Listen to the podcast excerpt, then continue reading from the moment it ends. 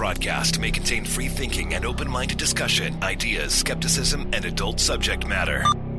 Topics will be discussed using adult language, sometimes gratuitously. Get ready to move the conversation forward. This ain't your granddad's news and comment show. This is I Doubt It Podcast with Brittany Page and Jesse Dollemore.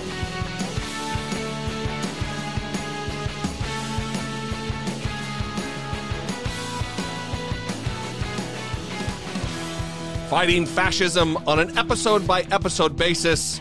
Welcome to I Doubt It Podcast, episode 859. I am your host, Jesse Dollemore, joined today by your host, Brittany Page. Everybody.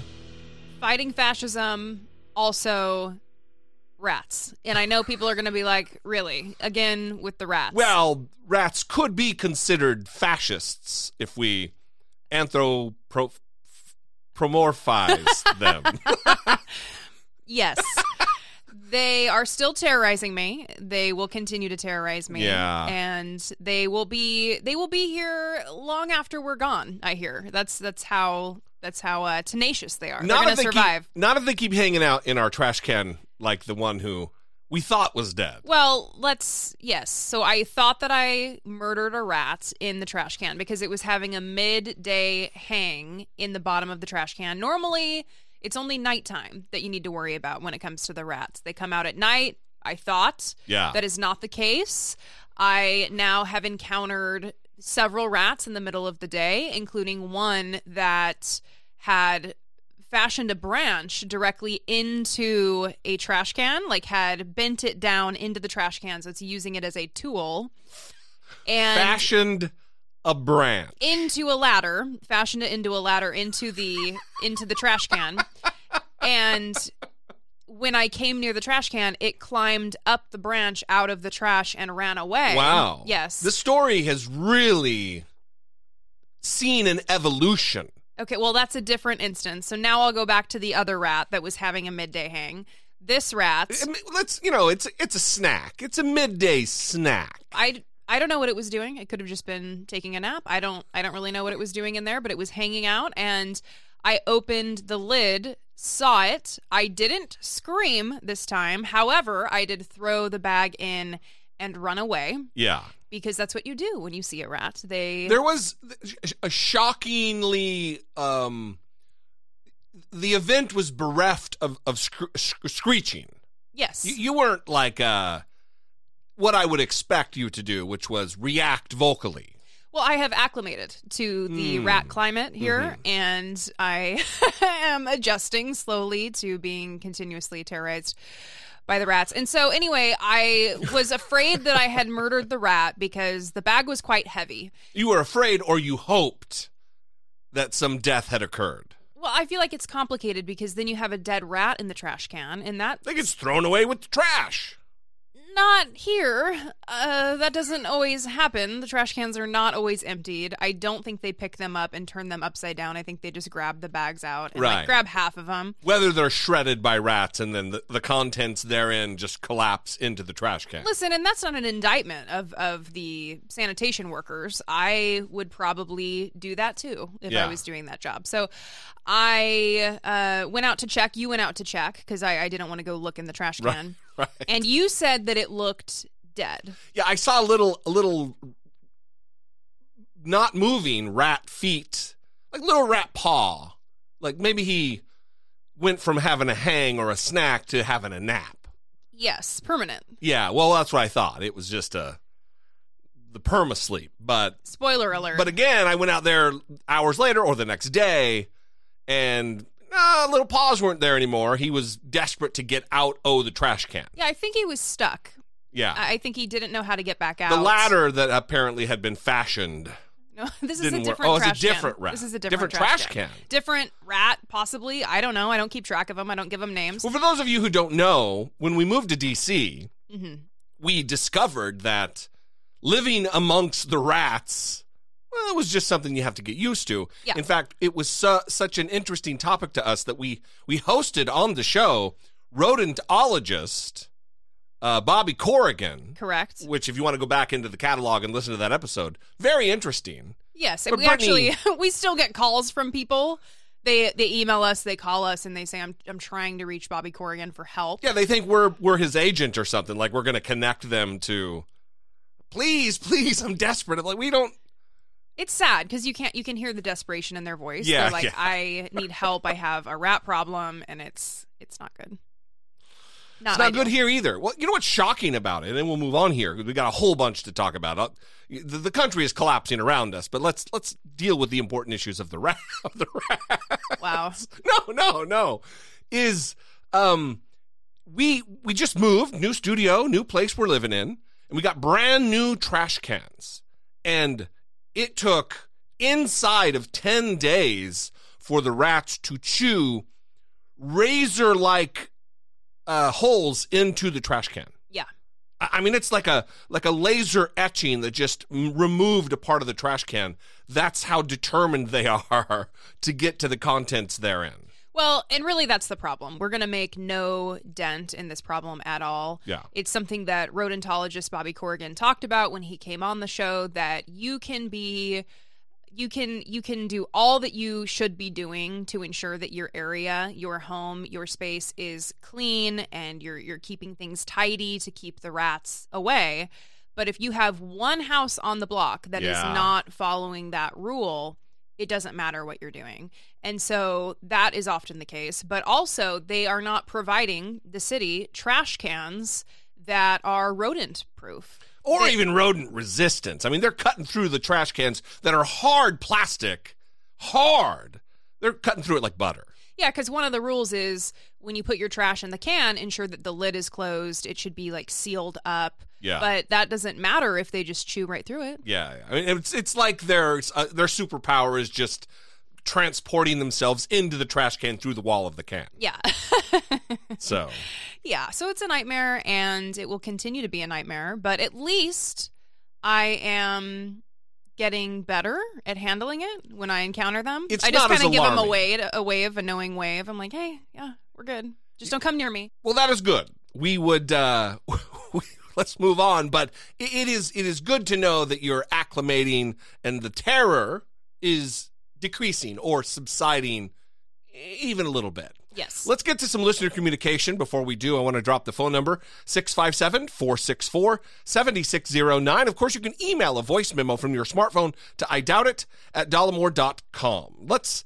Let's let, let, let's shift into some some policy analysis mode. We've been having an ongoing conversation on the program about uh, the AR-15. We had a caller call in angry. He would not stand for the demonization of the AR-15, his favorite bowling pin target practice weapon, gun, sporting utility.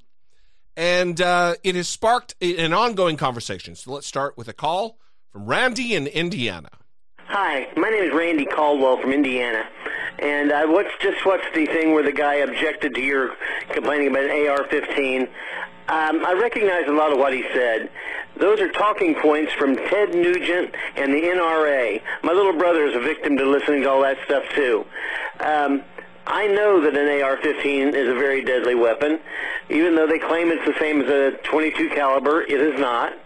Uh, Ted Nugent would claim that a shotgun fires more bullets in one blast than an AR-15 with a 30-round magazine, which is of course propaganda, um, because a shotgun shoot, shoots at one shot. I personally have an old shotgun. I don't use it much, uh, but it would be much better for home defense or defending my livestock against a predator or hunting than an AR-15. My, my big complaint with an AR-15 is one, it is a 30-round magazine, which you can carry as many AR-15 magazines as you can put in a bag with you, and two, it is a uh, very powerful bullet that can go through a concrete block. Um, a 22 long rifle bullet is designed to shoot at a rabbit or a small game, but still, it is a lethal bullet but it's not as lethal as an AR-15. A 223 or a 5.56 is a lethal weapon. That's why it has been used in the United States military for uh, 60 years now. and it has done a very commendable job for our military. In my opinion, the military and law enforcement are the only ones who ought to have the stupid thing. Um, but what the man was saying, who was complaining and cussing at you unnecessarily on the air, was all based on uh, the NRA talking points and what Ted Nugent puts out there as propaganda. And Ted Nugent knows better. He's been into uh, firearms his whole life. But uh, a lot of these people think a gun is a toy. A gun is a tool, and it's supposed to be used for what it's supposed to be used for in the days before I got crippled up and I used to go out, my gun was a tool to go hunting with or to keep predators out of our livestock. And uh, luckily, I've never had to, but if I had to, a shotgun is far superior for defending your home uh, against uh, a uh, predator than uh, would be an M16 or an AR-15. Um, because those guns are designed to shoot through walls and uh, that's not what I want to do. So anyway, um, I hope I'm not rambling on, but um, oh, Google uh, cut you off, Randy, before you were starting to ramble. You didn't seem like you were rambling on. Uh, let me say this. This is an argument I'm seeing a lot in response to this on comments to the the episode on on YouTube that we we're now putting a lot of the episodes here that we record for the podcast on YouTube, and then so it opens up a whole new section of dialogue and people able to talk. I'm seeing this comment a lot, even on Twitter, it, that it's not a deadly weapon. It's the two two three, the five five six, and they're, they're they're talking about the caliber of the weapon and all this, and the the size of the round if it wasn't as deadly as it is, why would the military choose to use the AR 15, which is just called the M16A2? Why would the military use it if it's just, ah, it's just a sporting gun? It's just good for rabbits. That's nonsense. The reason the military uses it is because it delivers death and destruction at long range accurately, expeditiously. So that argument just doesn't hold water. It, it just does not. Unless you're going to ignore the actual history of the design and the development of the weapon by Armalite in the 50s. Well, I appreciate Randy saying that Ted Nugent should know better. I was. That's wishful thinking, I right? was surprised by that line. Well, I'm sure that Ted Nugent does know better and is intentionally spreading propaganda, but yes, I mean, do we're a little Ted Nugent is a concerning person, I think. And same with Kid Rock. Kid Rock was just shooting up his Bud Light because they're all mad about Bud Light now because of the uh, trans endorsement, or I, am I'm not sure totally what's happening there, but they're shooting up their Bud Light and throwing it in the garbage It's and like- filming themselves doing it. It's the new Kaepernick jersey. Yeah. I spent good. I saw one like TikTok or something. Somebody did a mega thread of all these jackasses. And the guy went from like out to his shed and emptied his fridge and like dumped the beer in the trash and then went to his like the beer fridge in the in the in the garage and dumped all the beer into the just what are you doing dude just don't buy any more Yeah. drink what you got if that's the beer you like and then and then don't buy any more They got to make content. it's so it turns all of these idiots into content creators. Yeah. They need some content. That's it. ah, just nonsense. Anyway, thank you, Randy, for the call. Yes. Um, I believe this is on the, the same issue, is it not? The next Yep. call? Hey, Jesse and Brittany. Uh, this is Josh. In regards to the guy calling about defense of the AR-15, uh, it the the argument for it being a, a home defense weapon is not a good one, in my opinion. Uh, first off, like how much you have to be well trained and constantly trained to be able to like you know use it properly and with you know ac- with with accuracy. Um, and I'm guessing that guy doesn't do that. And even if he did, doesn't necessarily matter. Um, it's not really good for home defense, also because of the, the you know how loud it can be and disorienting for the person doing the shooting, especially if you're waking, you're doing it from wake. You're not going to be accurate. You're not going to be at your best again unless you're trained. Um, and the other thing to consider is like we had to do a lot of training in the military, so that's like you know even that's a you know that's a thing that has to happen for it to be any good. to compensate for any sort of adrenaline and other stuff like that too. That's why we have the box drills and all that other stuff.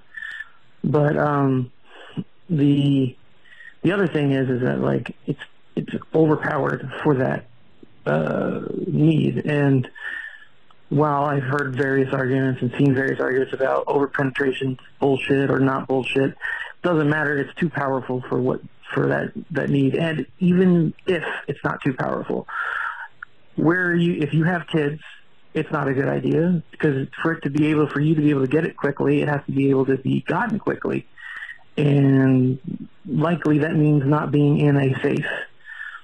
Or so it's like one or the other. So like I think I've heard uh, either one or you, you or Brittany both make that argument. Um, and so that's a bad argument. It doesn't work. It's it's you're it's just not feasible. Um, so anyway, love the show. Uh, Brittany's the best part. Y'all have a good day.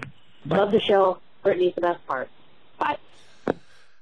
The interesting thing is is kind of a, a, a playoff of what your take is. It's not a playoff. I'm just going to repeat the thing you say. Is that all these conservatives oftentimes they want to look at themselves as Jason Bourne, as some superhero, CIA operative, and it's the same with these types who want to use the AR-15 and they talk about home defense and they they envision themselves, they fantasize themselves as as a, a, an urban combat door to door kicking in doors and and and engaging the enemy and clearing the room and they have a team behind them that's not what's going to happen in a home invasion type of situation where they're defending their home.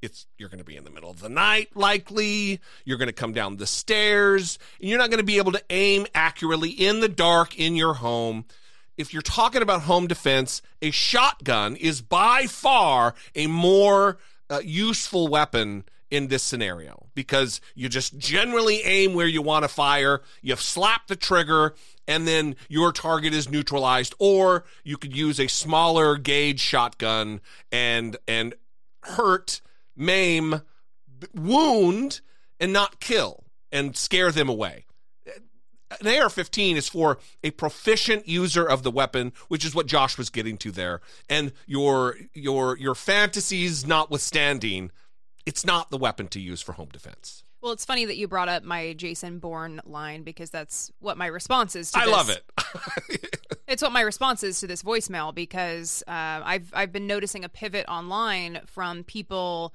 acting like they would be Jason Bourne in these situations, you know, acting like them having a gun during a mass shooting would then allow them to neutralize the target immediately and mm-hmm. take care mm-hmm. of the threat, whatever. I'm noticing a pivot from believing they're Jason Bourne to now saying that the presence of a gun would give them the chance. It would give oh, them right. give them an opportunity, a possibility of surviving and, and a chance to take out the yeah. shooter. So now they're like acknowledging, okay, it's not super realistic that I'm Jason Bourne and I, am probably not going to be able to like you know act in the way that I would in my head. Yeah. But it would just give me the chance to do that. The possibility exists. Well, the, the moving of the goalpost is such a classic Republican conservative talk. I mean, the way that's the way they deal with everything. It's oh, this argument is is now falling apart. It's crumbling before my very eyes. Oh, let's move the goalpost, and then I'll use this as an argument. And that's what you're seeing there. Is people realize that even trained, hardened, steely eyed cops in Uvalde were standing around sanitizing their hands in the hallway and not protecting the children they were there to actually protect. Yeah. If you think you're going to be some Jason Bourne type, when you have zero training, zero acumen in this area, you are fooling yourselves. And the rest of us are laughing at you while you fool yourself. It would be great to be Jason Bourne, though. Fantastic.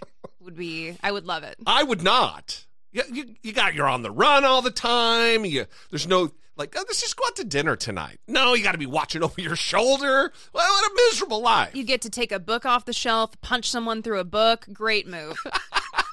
Standout scene. Love it. I will say that that series holds up, and like the the the, the sequels from a from a sequel perspective, you know, most movies they they just they like the the Fast and the I haven't seen any of those movies, but I'm assuming none of them hold up because the first one just seemed like trash too.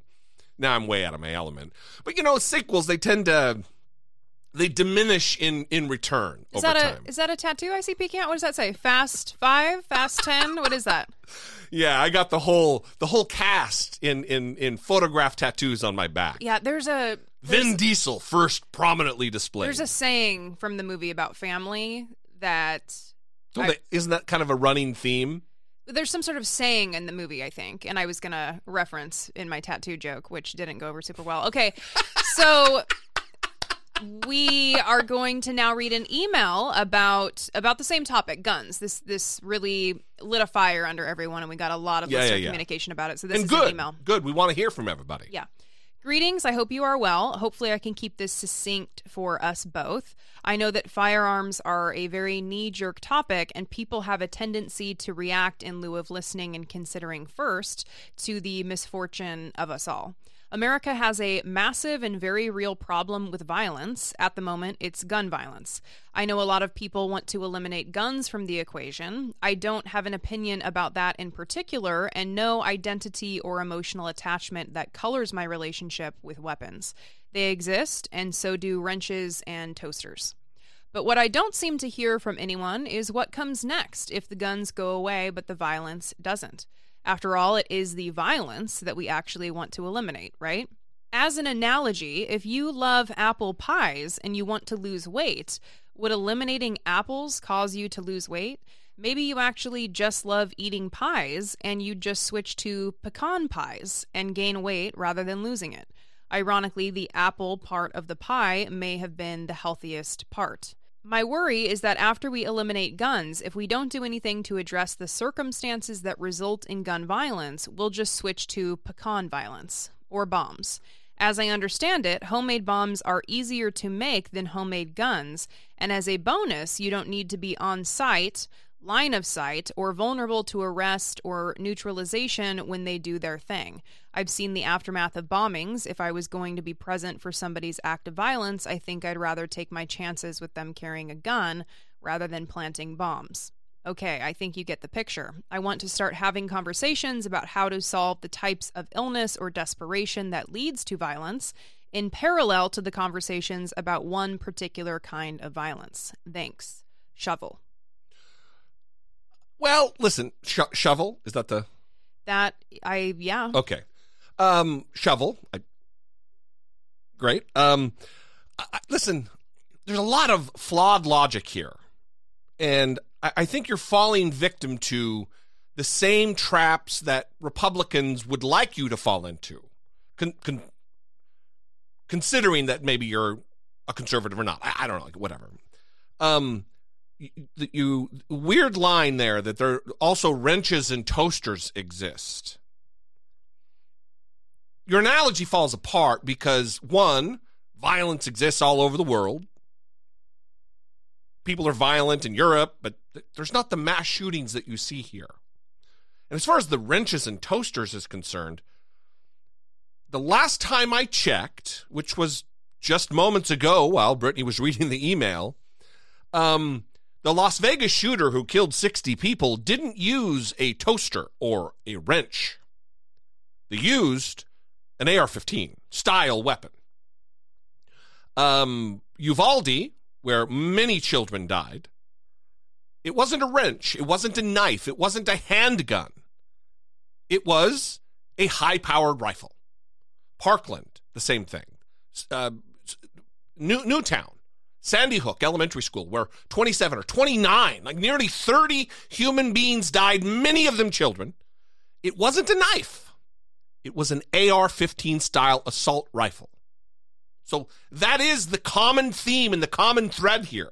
And the fact that people are violent in, in America, they're violent in Australia too, but they don't have these types of events on any kind of regular basis. Yeah, listen, I love analogies when they involve food. It really is nice, but it did fall apart completely. And it's typical Republican conservative logic that we hear all the time, which is if we're not going to be able to eliminate the problem of gun violence, then why would we take any kind of incremental action Yeah, at all? yeah. Right? That's kind of what they do. They put the goal over here. Elimination is the goal. And it, well, listen, we're never going to be able to completely eliminate it. So why would we take any steps at all? Why try at all? And that's really not reasonable. And so we are talking about mitigating mitigating the risks and trying to reduce the number of gun deaths. And for that, we can look to our counterparts across the world and see that those countries that have taken action on guns have been able to reduce the incident of gun violence in, in their countries because they have made the guns less accessible. So Right. we ha- we have examples where it works in other countries. We just have not implemented that here. Now, our people, uh, once they once they don't have a gun, are they going to be so insistent on committing an act of violence that they then go and build a bomb? oh yeah, that's the other thing I wanted to talk about. Maybe. I mean, I don't know, but I, I think what what this person is missing is that we actually are having the conversation at the same time of how to reduce violence. And you actually saw this in the mayoral race in in Chicago, where the progressive just won over the conservative. They they call him a moderate, but Yeah. he's conservative. And they uh johnson is the one who won mayor mayor elect johnson in chicago.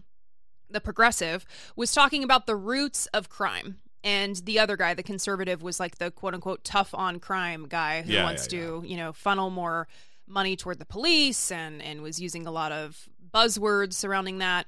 And it and the polling suggests that it was popular for the progressive candidate to focus on the underlying root causes of of crime. Yeah, yeah, yeah. And we talk about that a lot on this show. Things like investing in community health and alleviating poverty. All of those things are going to reduce the the risk, reduce the participation in acts of violence. So we may not have specifically had that conversation during our AR15 discussion on the previous episode, but it is very hard when you're having a conversation to in, unless we like have a list of variables here that we're ticking right, right. every subject possible off we can't get to everything all at once but i i do believe that we have that conversation a lot about what is it going to take what are the investments we need to make in our society in order to reduce the incidence of violence Yeah, two things. One, I want to talk about the the, the bomb thing, uh, but I'm going to come back to that since you just mentioned the the this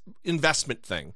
And we are such a fast food culture. We want answers now, solutions right now, and our problems are so endemic that it's going to take I wouldn't say generational investment, but it's going to be years down the line. We need to start uh, investing in pre K now so the children, when they become of age to be interested or possibly sucked in by gun culture, aren't as interested because they've we've invested in STEM and these other educational opportunities for them. But going back to the gun thing, to the emailer's point, I don't know where you get that making a bomb is so simple and so accessible that if we take away guns, then all of a sudden bombs are the answer. Because that's not what's playing out all across the world where guns aren't as readily available. right Anyway. Uh, we thank you all for your participation in this. We get a lot of voicemails, we get a lot of emails, and we would love to hear from you. We could feature your opinion, your question, your comment on the show. Uh, 657 464 7609. Of course, you can email a voice memo from your smartphone to I doubt it at dollemore.com. we want to take this opportunity to thank our Patreon supporters because we could not do this show without our Patreon supporters. So we want to shout out our latest Patreon supporters, and that is Sarah D, Sarah D. James J, James J. and Charles S, Charles S. and Ray. What? What? What? Ray. Where is it? Does everyone remember Ray? Remember the people who were upset about our tone with Ray? Yeah. Well, Ray feels bad about the response that No need to feel bad. no need to feel bad about the exchange that happened. We, we've been having an ongoing discussion about trans rights being human rights. Apparently, Ray doesn't believe we were so mean to him Yeah. that he needed to run away like a child. Well, Yes. He's an adult. We're adults. We talk to each other like adults. Yeah, I will say the main thing he seems to have an issue with is me and how I talk to him. He said he did not appreciate. Being compared to Steven Crowder. Correct. And to that, I would say, don't say things Steven Crowder says. I- if you don't want to be compared to Steven Crowder. Yeah. But anyway, we are grateful to Ray for being a supporter and continuing to listen to the show and, and opening his heart and mind to the things that we talk about. And that we appreciate that. That's about moving the conversation forward. That's what we want to do. Yeah. So if you become a Patreon supporter, one of the main perks is that you have access to the ad free show through the RSS link that you can then paste into your podcatcher, but also through the uh, twice a week posts that we make to Patreon where you can just listen right on the Patreon site. And there are other perks there. You can go and check them out. And we would love to have your support. It means a lot. Absolutely. All right, let's get into what we want to talk about today. First, um, related to this this entire gun conversation, it is now kind of dovetailing into the conversation we've been having ongoing about trans rights in this country. The the right wing is so they're so good at at adjusting the conversation. And right now, the, the, the same First or Second Amendment absolutists like Ben Shapiro are now there he's on board for a gun ban. He is on board for curtailing the absolute Second Amendment rights of individuals, except now it's trans people who he wants to violate the rights of. You have the entire media that has uh, that has rallied around the idea that Tennessee Republicans are to blame. When a trans person shoots up a bunch of Christian school kids, Tennessee Republicans are to blame. So you have the Wall Street Journal with a piece titled "Tennessee Republicans Face Pressure After Nashville School Shooting." Well, it's the Republicans who are, who are facing pressure. Naturally, it's not it's not Democrats. It's not people who promote a perverse ideology suggesting the boys can be girls. Uh, None, of that. No, no, no. It's the Republicans, of course, or perhaps it is uh, the New York Times saying after mass shootings, Republicans expand access to guns. Right? Because of course the problem is the guns. It's not the problem of disturbed people, an increasing number of disturbed people, as we talked about yesterday on the show. It's none of that. Now, the, the real problem is that there are too many guns, and Republicans are complicit in that. Or perhaps Maggie Haberman over at the New York Times reporting at DeSantis to visit gun store on book tour days after Nashville shooting. Dems call it beyond the pale. It's now beyond the pale for you to even be in the remote proximity of guns because somebody got shot. That is, that is the way that, that all of this works, according to the left. So you're allowed to take over government buildings. You're allowed to do whatever you want. You're, you're on the left, after all. And Republicans are the ones who are truly to blame. Meanwhile, in, in the, the second kind of line of, of narrative here is, is even more perverse than the gun control line of narrative. The gun control narrative is ridiculous in the sense that this person legally obtained the guns. I'm unaware what law would, would be passed that would have prevented this person from obtaining the guns. I'm perfectly fine with banning people who uh, suffer from gender dysphoria from purchasing weapons. That seems to me a pretty significant symptom of an underlying mental malaise that is going that could theoretically be a problem in terms of owning firearms. But I don't think the left believes the same thing. But that takes us to our second narrative. The second narrative is that the true victims, the real reason this happened, the real reason a trans man shot up a bunch of Christian school kids is because right wingers are intolerant bigots. And so the real victim here is not the Christian school kids who got murdered. Those are n- not the Christian school teachers who got murdered. Those, the administrators. No, none of those people are the real victims. The real victim is the shooter and people like the shooter. That is That is the narrative the media are drawing today. And it is just, it's vile. I mean, I, I'm not sure that I've ever seen the media turn this much in favor of sympathetic stories about, Eh, about a shooter this quick. First of all, no one, no one, no one is saying that the children killed in Nashville at that school are not the victims. Not a single fucking person, Ben Shapiro. Yeah, that's yes, of course. He's known for lying, and so we Yeah. saw, we saw that. But Just also, a vile, sinister character. yeah, I mean, they're making it clear, right, that now they're finding their limit to the Second Amendment. They believe there are limits apparently now, Right. and the limit is uh, trans people.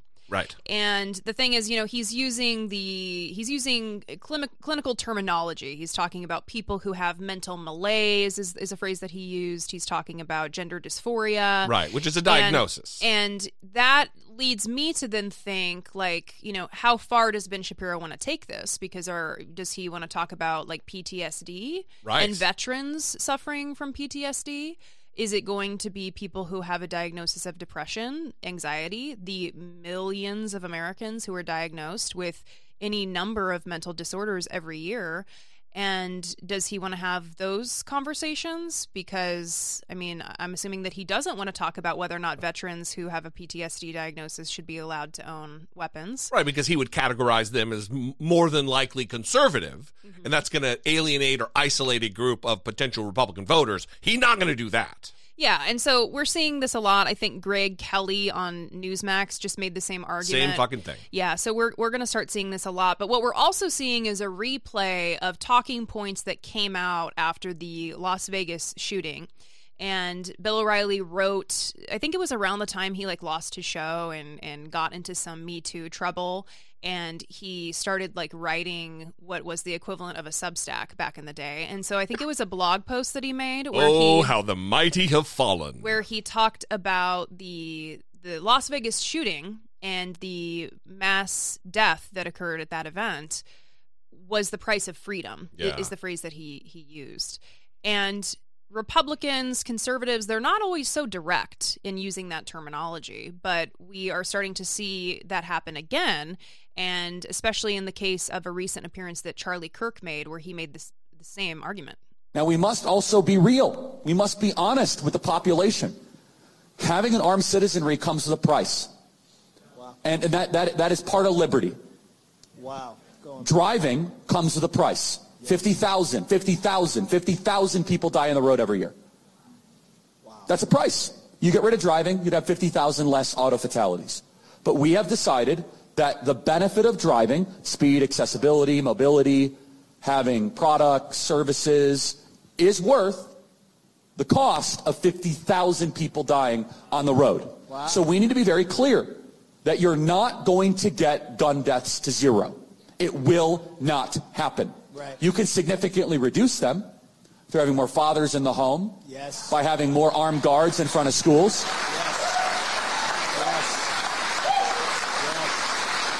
We, we, we should have an honest and clear reductionist view of gun violence, but we should not have a utopian one. You will never live in a society when you have an armed citizenry and you won't have a single gun death. That is nonsense. It's drivel. But I am I, I think it's I think it's worth it. I think it's worth to have a cost of unfortunately some gun deaths every single year so that we can have the Second Amendment to protect our other God-given rights. That is a prudent deal. It is rational.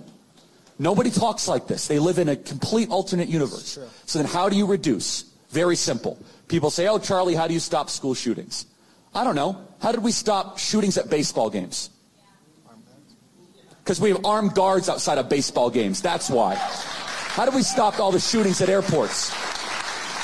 We have armed guards outside of airports. How do we stop all the shootings at banks? We have armed guards outside of banks. Yes. How do we stop all the shootings at gun shows? Notice there's not a lot of mass shootings at gun shows. There's all these guns because everyone's armed. the, the audience for that is the same as like Roseanne's stand-up routine audience, Yeah, I right? mean, who, you- who who gets like fired up and like, oh yes, amen, brother? Who gets fired up by Charlie Kirk? yeah.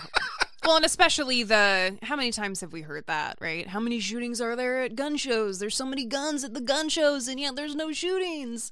Okay, Yeah. so this is the same argument that we heard in the email earlier that we will never get gun deaths to zero. So Why try?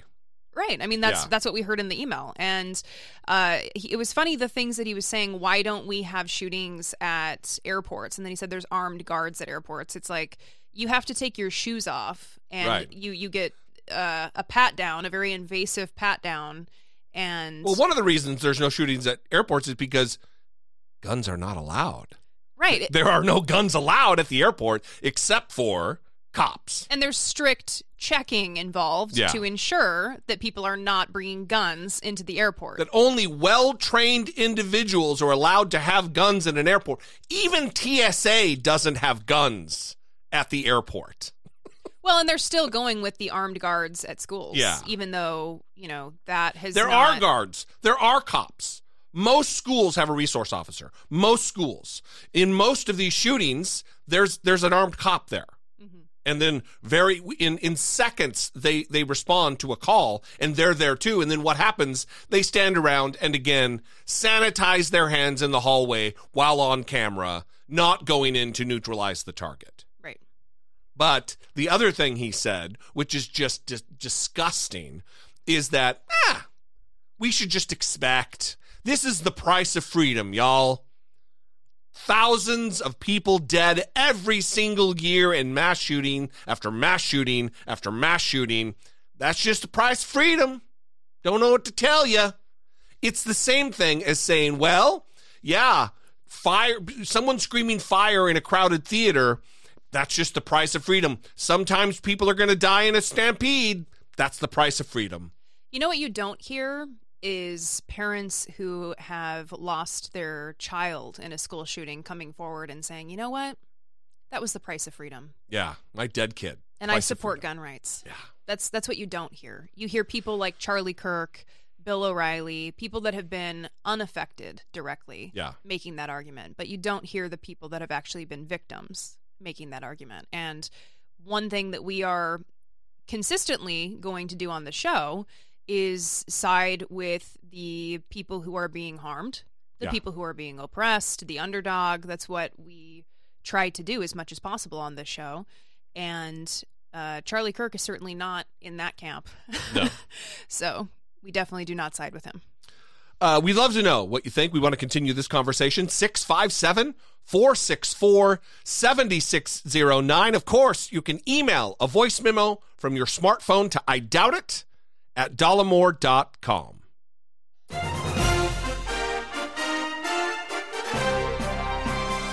Dollemocracy. Facing down pessimistic politics with realistic optimism. One thing we've talked a lot about on the show has been the ongoing sexual abuse crisis within the Catholic Church. Mm-hmm. And another report. For years and years and years and years and years, we've talked about it. Another report has been released revealing the scope of abuse spanning 80 years at the Archdiocese of Baltimore.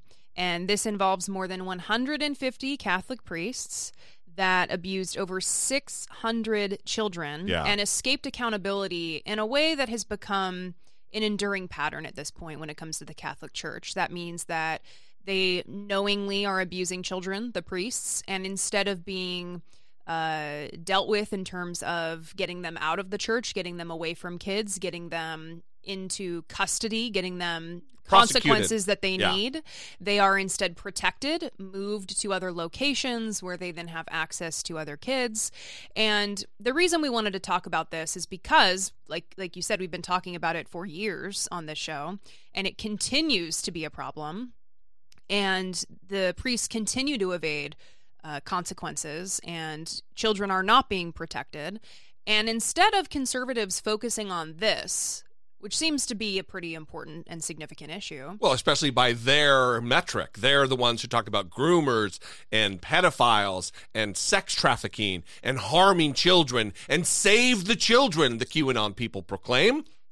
they focus on the trans community. That's right. And so we we wanted to play a an interview here with uh, PBS's Jeffrey Bennett and uh, the person who released the report, which his, his name is escaping me at this time, but I believe he's the Attorney General of Maryland. Anthony Brown is the Attorney General of Maryland and joins us now. Thank you for being with us. Your investigation found that over 600 young people, from preschoolers to young adults, suffered sexual abuse and physical torture in some cases by clergy members from the 1940s through 2002. That's the year at which this investigation ended. Clergy, in some cases, preyed on children who were recovering in hospitals.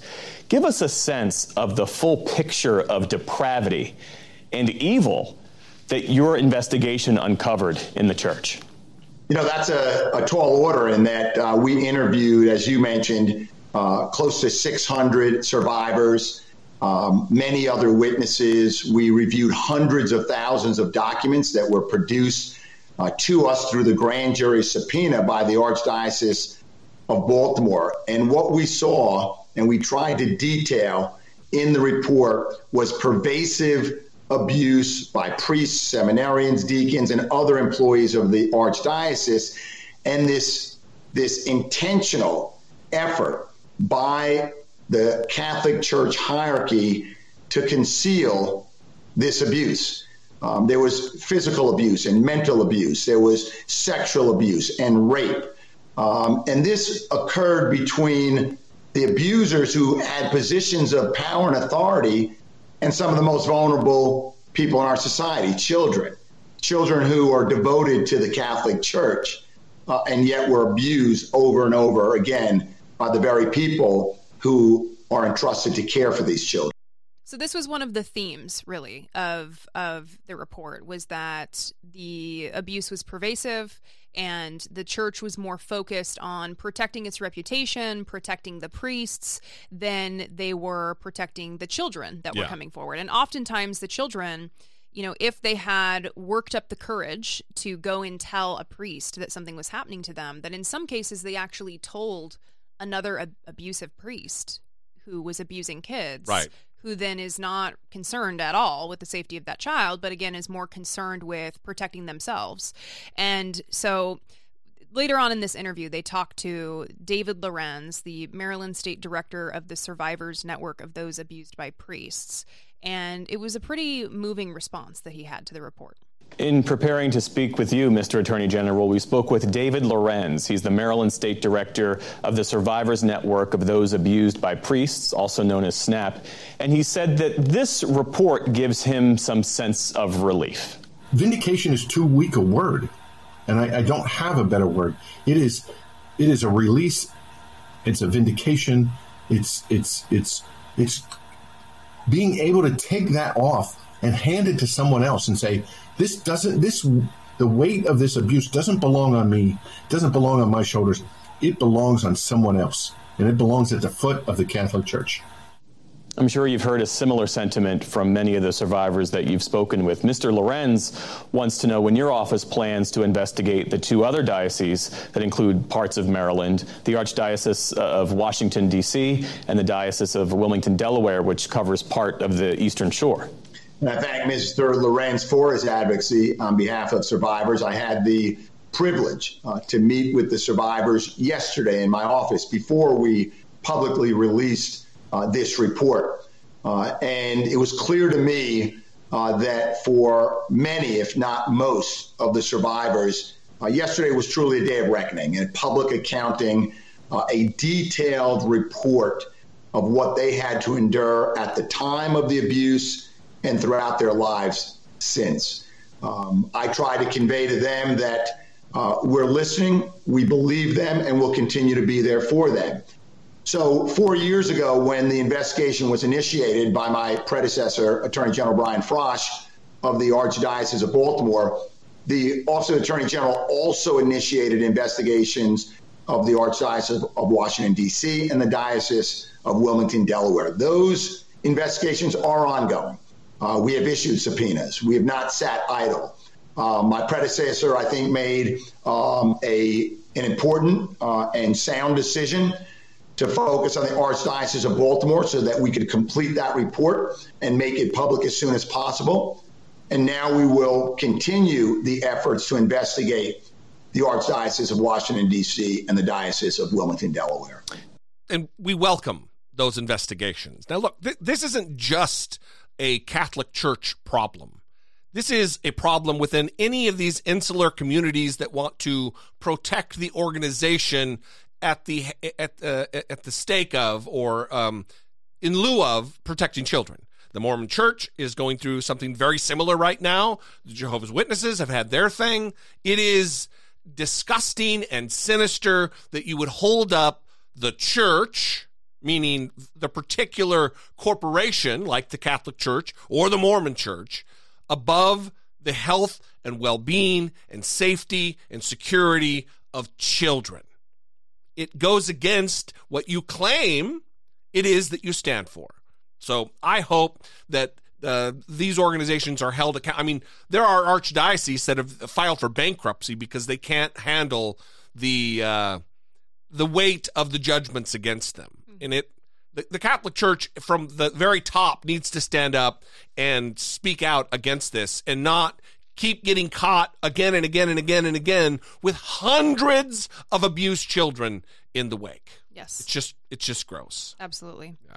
So we would welcome your thoughts on that, 657-464-7609, or you can send an email to I doubt it at dollemore.com. One thing we've also been talking about a lot is abortion. And we had Diana Foster Green on to discuss her book, The Turnaway Study, uh, right before Roe was overturned. Yeah. And it's been almost a year since Roe was overturned. Crazy. Yes, and we are finding how important abortion is as an issue in mobilizing voters, especially with the consequential election that just happened on Tuesday. And there's going to be a few states that they discuss in this news package. One of them is in Idaho, where they recently, the, the governor, Governor Brad Little, just signed Ugh. a new bill into law where they created a felony crime of abortion trafficking where if you take a minor across the state border to get an abortion and you do not tell their parents, then you could face, I think it's two to five years in prison. Right. And you will be co- convicted of a felony. And that also includes medication abortion.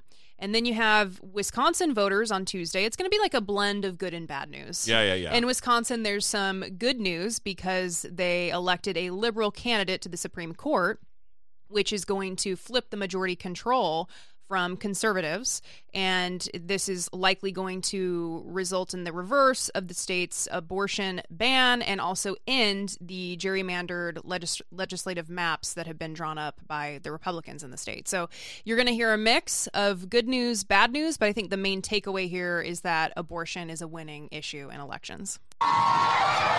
It's been nearly 10 months since the end of Roe v. Wade and the beginning of abortion access falling solely under state control, with major developments in four states this week. In Idaho, the governor signed a controversial new law making it a felony for non-parent adults to help a minor cross state lines for an abortion, the first law of its kind nationwide. Planned Parenthood is slamming the measure as extreme, saying it will put young people in dangerous and isolating situations. What would you say to critics who call this unnecessarily cruel? I think, again, it's important that we protect the life of the unborn child. When it comes to minors, uh, what the legislation requires is uh, that parents essentially be informed. In Florida, protests and arrests after the state Senate passed the so called Heartbeat Protection Act, reducing abortion access from 15 weeks to six. If you vote for this ban, things will get worse. Women will die. For 50 years, the killing of innocent children has been legal Legal does not equate to right. It all comes amid a pair of victories for abortion rights advocates. In Michigan, Governor Gretchen Whitmer signed a repeal of the state's abortion ban on the books since 1931. Abortion rights are now enshrined into our state constitution. And in Wisconsin, abortion was at the heart of Tuesday's high stakes election for a seat on the state Supreme Court, now set to be filled by the liberal candidate, all but ensuring abortion access in the state. Wisconsin voters have made made their voices heard. Yes. Tonight, several more states are considering legislation that would either expand or restrict access to abortions. Blayne Alexander, NBC News.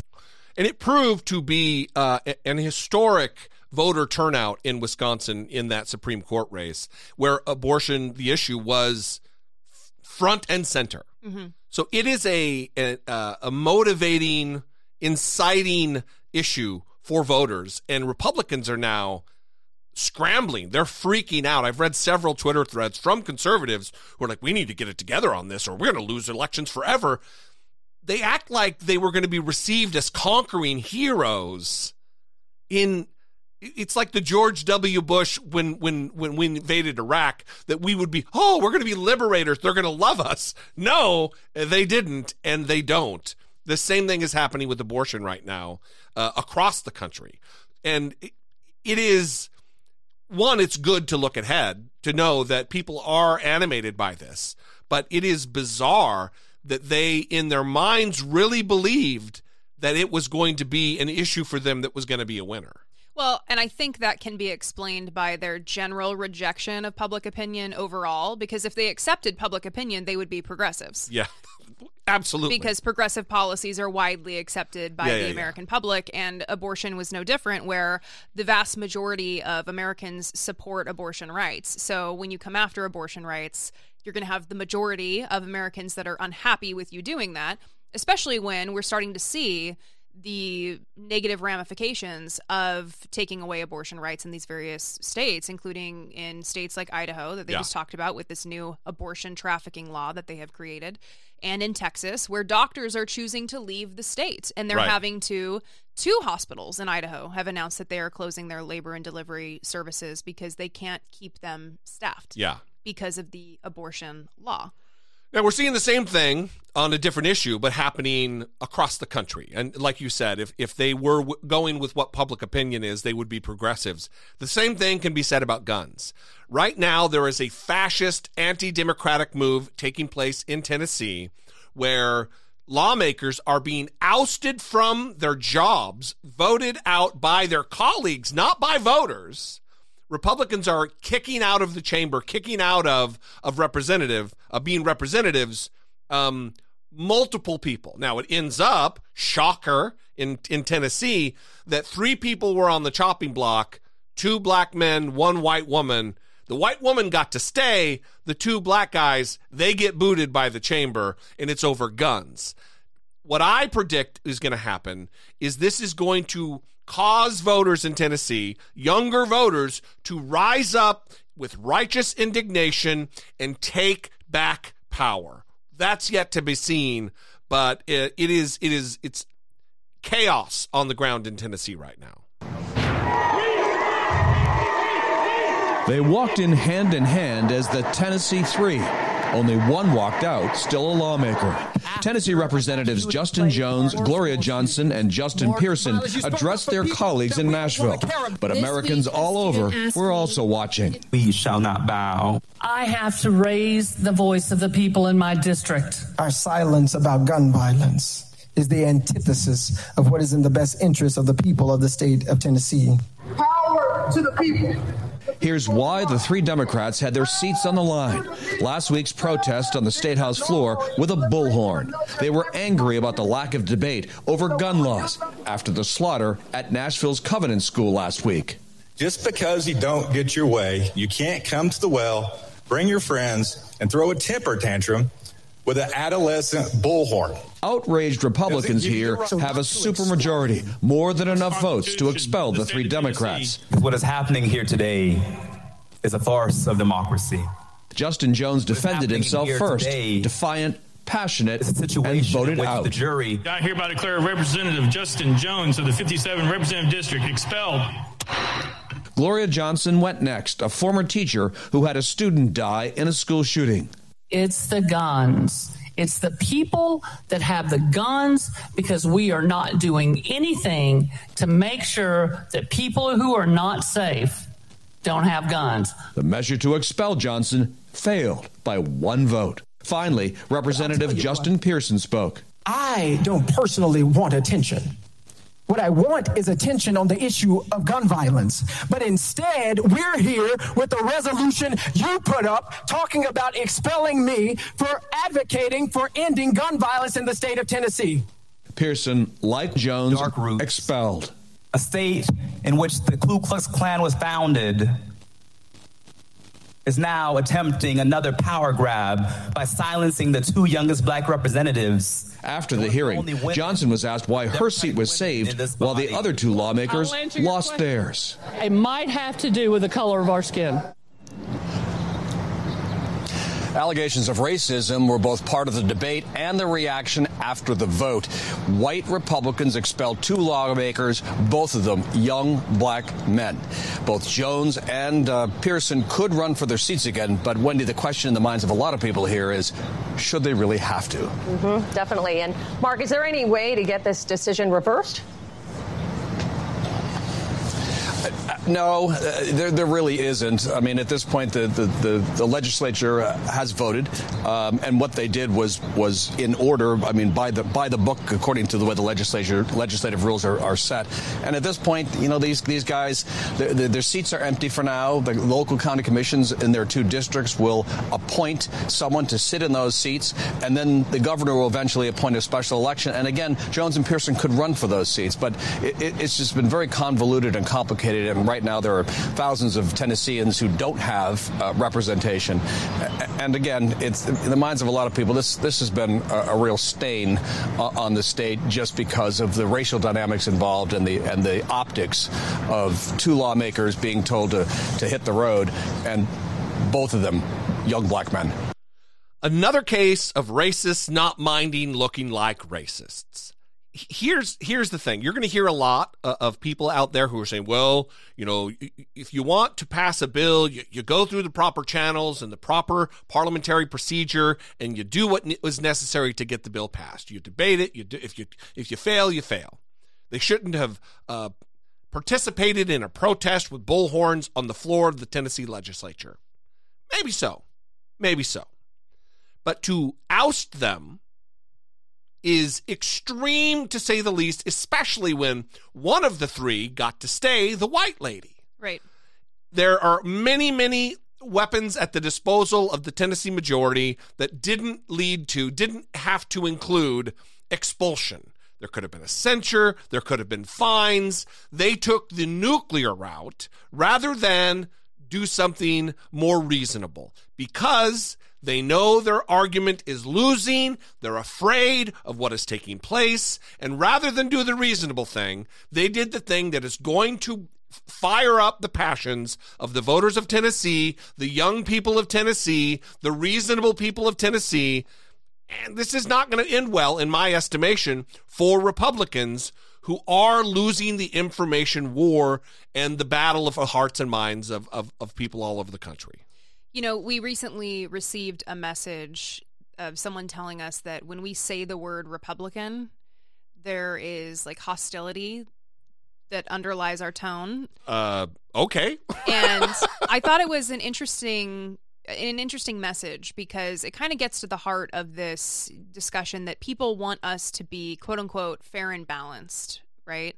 They want us to also criticize Democrats, which we do. We do all the time. But there's a clear difference between the Republican Party and the Democratic Party in this country. And the Republican Party is anti democracy. Yeah. And so if we're talking about which party poses the biggest threat, we are going to be focusing on the Republican Party. Yeah. Because they pose the biggest threat to our democracy. Yeah, without a doubt. and I think that this story uh, encapsulates that well, illustrates that because again, like you said, there were other options here that yeah. they had, but they're trying to send a message. Less extreme op- options, but extremity, extreme is what the Republican Party does best. Mm-hmm. So, listen, we'd love to know what you think about this, especially if you live in Tennessee, especially especially if you live in one of the, these districts of these individuals in Tennessee. 657 464 7609. Of course, you can email a voice memo from your smartphone to I doubt it at dollemore.com.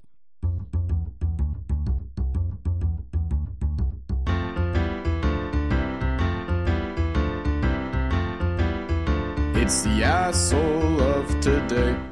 Democratic lawmaker, state representative Tricia Cotham.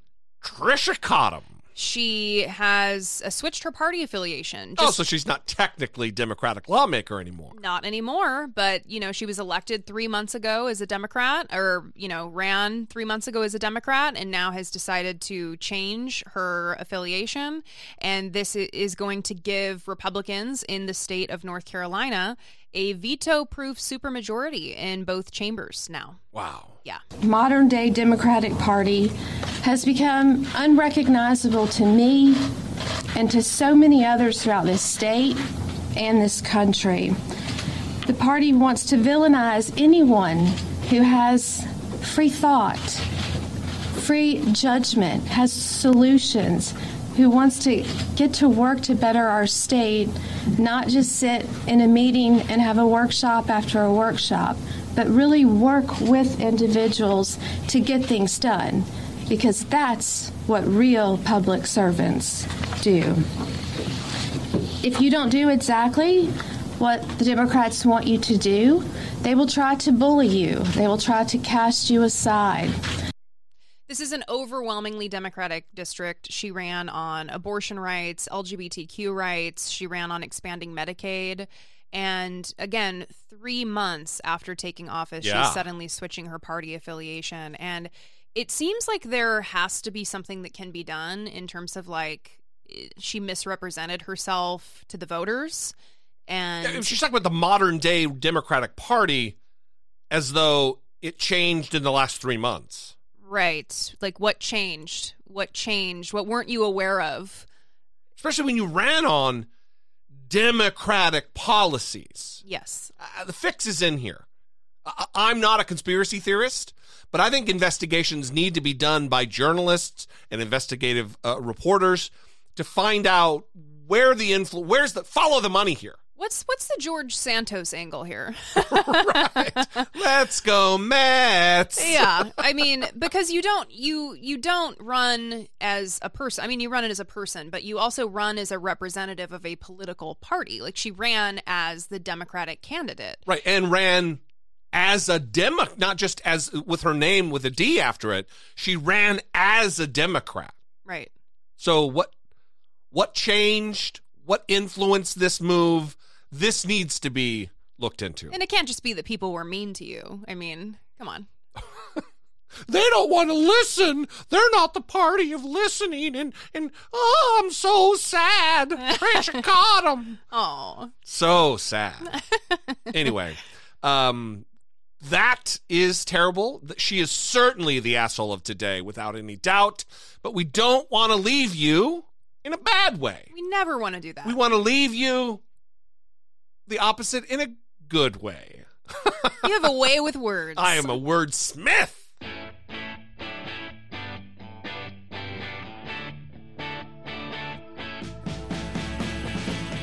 Taking care of biz. Justine Bateman. You mean Jason Bateman's sister from Family Ties? Jason Bateman's sister, oh, yes. Oh, yeah. Yes. I love Jason Bateman. Huge huge Jason Bateman fan. Yeah, you are. I don't know a lot of Justine Bateman's work, but what I do know is that she is a positive influence and specifically related to aging. And I think she is probably approaching, I don't know, 60. I should have looked it up. Probably she's a little older than me, probably. And she is very. I mean, that's a lot older than me. I, I'm not. I'll let you No, I handle mean, and I'm just like that. when I was a kid watching Family Ties. She, she was older. She was the older sister of of uh, Michael J. Fox, who was far older than me at the time. So yeah, she's probably sixty or older now. She is 57 years old. Whoa. I had time to Google it while you were talking. Yeah, I guess so. Yeah, so she's she's older than me. Yes. So she is, uh, she doesn't like the word activist, but she's a proponent of aging naturally, not, not doing things to her face and not accepting the criticism that comes her way for the way that she looks. Well, when you say, is there beauty in aging, aren't you really saying, do you think it's possible for other people to find aging beautiful? And like, I just don't give Like, I think I look rad. I think my face represents who I am. Uh, I like it. And so that's basically the end of the road. There you go. Okay, you hit a nerve, girl. You hit a nerve. You have a lot of women saying amen. I mean, to me, it, it seems like confidence. Like when you said, I look rad, you're like, I love me. I love every part of me. I love the way I'm aging and changing. Is, is it really about confidence? Well, I think it's really about fear mm-hmm. because I think that everybody has a completion to this sentence. I'm afraid if people think I look old, then therefore And for different people, it's different things. Some are afraid they'll lose their job or never get a job or not get a mate or no one's going to listen to them or whatever. And that fear, my position is that that fear existed before your face started changing. Mm. So it's an opportunity to take care of that fear so it's not leading you around by the nose and making you make other de- making you make other decisions that are not you, Mhm. taking you Mhm. off track. You've been an activist on this for a while. You wrote a whole book I'm about not it. an activist. Yes, you are, whether you want no, it or I'm not. not an activist. What are you? I'm just somebody who fa- got, got myself on the other side of that, what that fear was for me in particular, and I just am sharing what worked Uh-huh. for me. There's lots of ways to get there, Mhm. but for anyone who wants to get free, That's what I well. That's what I wanted to ask you about because it's it was a journey for you too. Yeah. You were start. You said um, it started with a Google search. Can Yeah. you tell everybody about that? Well, when I was writing my first book, Fame, uh, the hijacking of reality. Um, uh, yeah, I had to find some incident that had happened with me, and so I did this search and. Um, and then, uh, and in that book, there's a chapter called Acid. If people want to see what what came up Mhm. for me, what that process was. But anyway, once I got to the other side of it, I thought, well, what is it in society as a whole? What are those fears? How did people even get these ideas that a woman's face is broken and has to be fixed? Mhm. And so the book Face is about 47 short stories about um, kind of some of the roots of uh, those beliefs. It, it resonated with me because I, I mean I I remember reading a comment once on on social media and it's like what happened to you and I wrote back I aged yeah yeah that's what happened to Yeah, me life happens. I aged How do you not But what does that even mean? Yeah. What Just mean- happened I to you? know. I don't know. I'm a I'm a more successful and experienced uh, you know host of a national It's television like- show. That's what happened to me. Like, what is what have time you marched doing? on, yeah. Like, what have you been doing? Like, what is that even supposed to mean? I It think means nothing to it me. me- it's ridiculous. I do agree, It's but silly. even as and also it's that person is telling you what they think of themselves. Yeah. Yes. When they look in the mirror, that's what they say to themselves. So they're telling you about themselves. They're not telling you about you. So I think this is a really positive message, and I like what she says about addressing the fear of aging. Like, what is it that's motivating that fear? Sure. Why do you have a fear of aging? Is it that you aren't going to be considered attractive in our society anymore? And what what's the value of that? Are you afraid of losing a job, like she referenced? Um, and the internet is a notoriously vicious place related to comments. I remember especially for women. Yeah, when Yeah. when I had to uh, step in and take over for you when you were going through cancer, the biggest thing that I was I was concerned about was the comments section. And then I started getting negative comments about my appearance and my performance. Yeah. And I took it a lot better than I thought I would. Like I thought it was funny and I leaned into it and I did videos reacting to the comments Yeah, because I did part of me found it funny and I I am not yet where Justine Bateman is. I think that that she has an aspirational perspective on aging that I hope to emulate as the years progress. But I certainly feel the pressure and I I want to handle it in the way that she is handling it. Like she is like my guiding light for how to how to handle this. But you know, the comments would be, "Oh, you're wearing you're wearing a blazer that's oversized and you know like I, like I'm constantly supposed to be dressing for appealing to other people and like I'm going to dress the way that I feel comfortable, the way that I like to dress, Yeah, yeah, you know. yeah. And so I think anytime you hear someone saying things like this, it is just a, a good reminder of kind of checking in with yourself about how you feel about yourself. Yeah, I, I would. I mean, I. I mean, I want to talk out of turn. I'm not a woman. I don't. I don't face the same challenges at all. But also, I think that there. It's such. There's such built-in misogyny around even women who do get work done. That there's a judgment there. So you, it's a no-win situation for women in the public, especially. That if you if you don't get work done, you're judged. If you do get work done, you're judged. It's just it's fucking terrible. And people, men and women, need to do a better job of checking themselves before making comments like the comments they mentioned in the clip, which are, "Oh, what happened to you?" It's just what are you doing? What does this serve? It's it's just viciousness, and we need to be kinder. Yeah, and I think that's a good point too. And I, you know, in playing this clip, I did have that thought of what if someone's watching this and they like don't have the perspective on aging that Justine Bateman has, and they like getting Botox, they like getting whatever procedures done that help Yeah. help reduce that fear of aging. And more power to you. I mean, if you're doing things that have you feeling comfortable, that you're happy with, you that make you feel more comfortable in your appearance, then that's that's great too. But I think in our society where we have so much pressure on us to look a certain way, be a certain way, that it is inspirational when you hear from people that have decided to step out of that box and reject all of those messages Yeah. entirely and say, you know what, fuck you, Yeah, I, there- not playing the game. there is bravery in it. There's there's some sense of of security in not going through the procedures for the sake of everybody else. Yes. Yeah. Yeah. Absolutely. This is um, a great palate cleanser from the asshole of today, Tricia Cotham from North Well, Carolina. don't remind us. We're Well, moving want- on. We're moving on from that. I want to remind everybody what an asshole she is. Great. Good palate cleanser. Justine Bateman, taking care of biz. Thank you, Justine. And uh, we'd love to have you and or your brother on the show. Yes.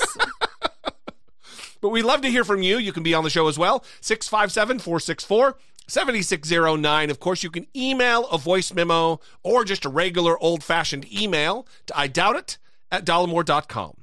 Uh, we would invite you to to to help support the show if you are in a financial position to do so. You can go to patreon.com slash I doubt it podcast. Choose your tier, help support the show monetarily. That would be fantastic. You can also go on and buy some Law and Order President merch that we just released in the uh, in a celebratory fashion uh, for to commemorate Donald Trump's arrest and arraignment. You can also follow us on social media. Yes. At Brittany E. Page everywhere. at, at Dollemore. yes. You can follow the podcast too at I Doubt It Podcast. Yeah, there you go. Uh, we love you guys. We appreciate you very much. We're going to leave you there. For Brittany Page, I'm Jesse Dollemore, and this has been I Doubt.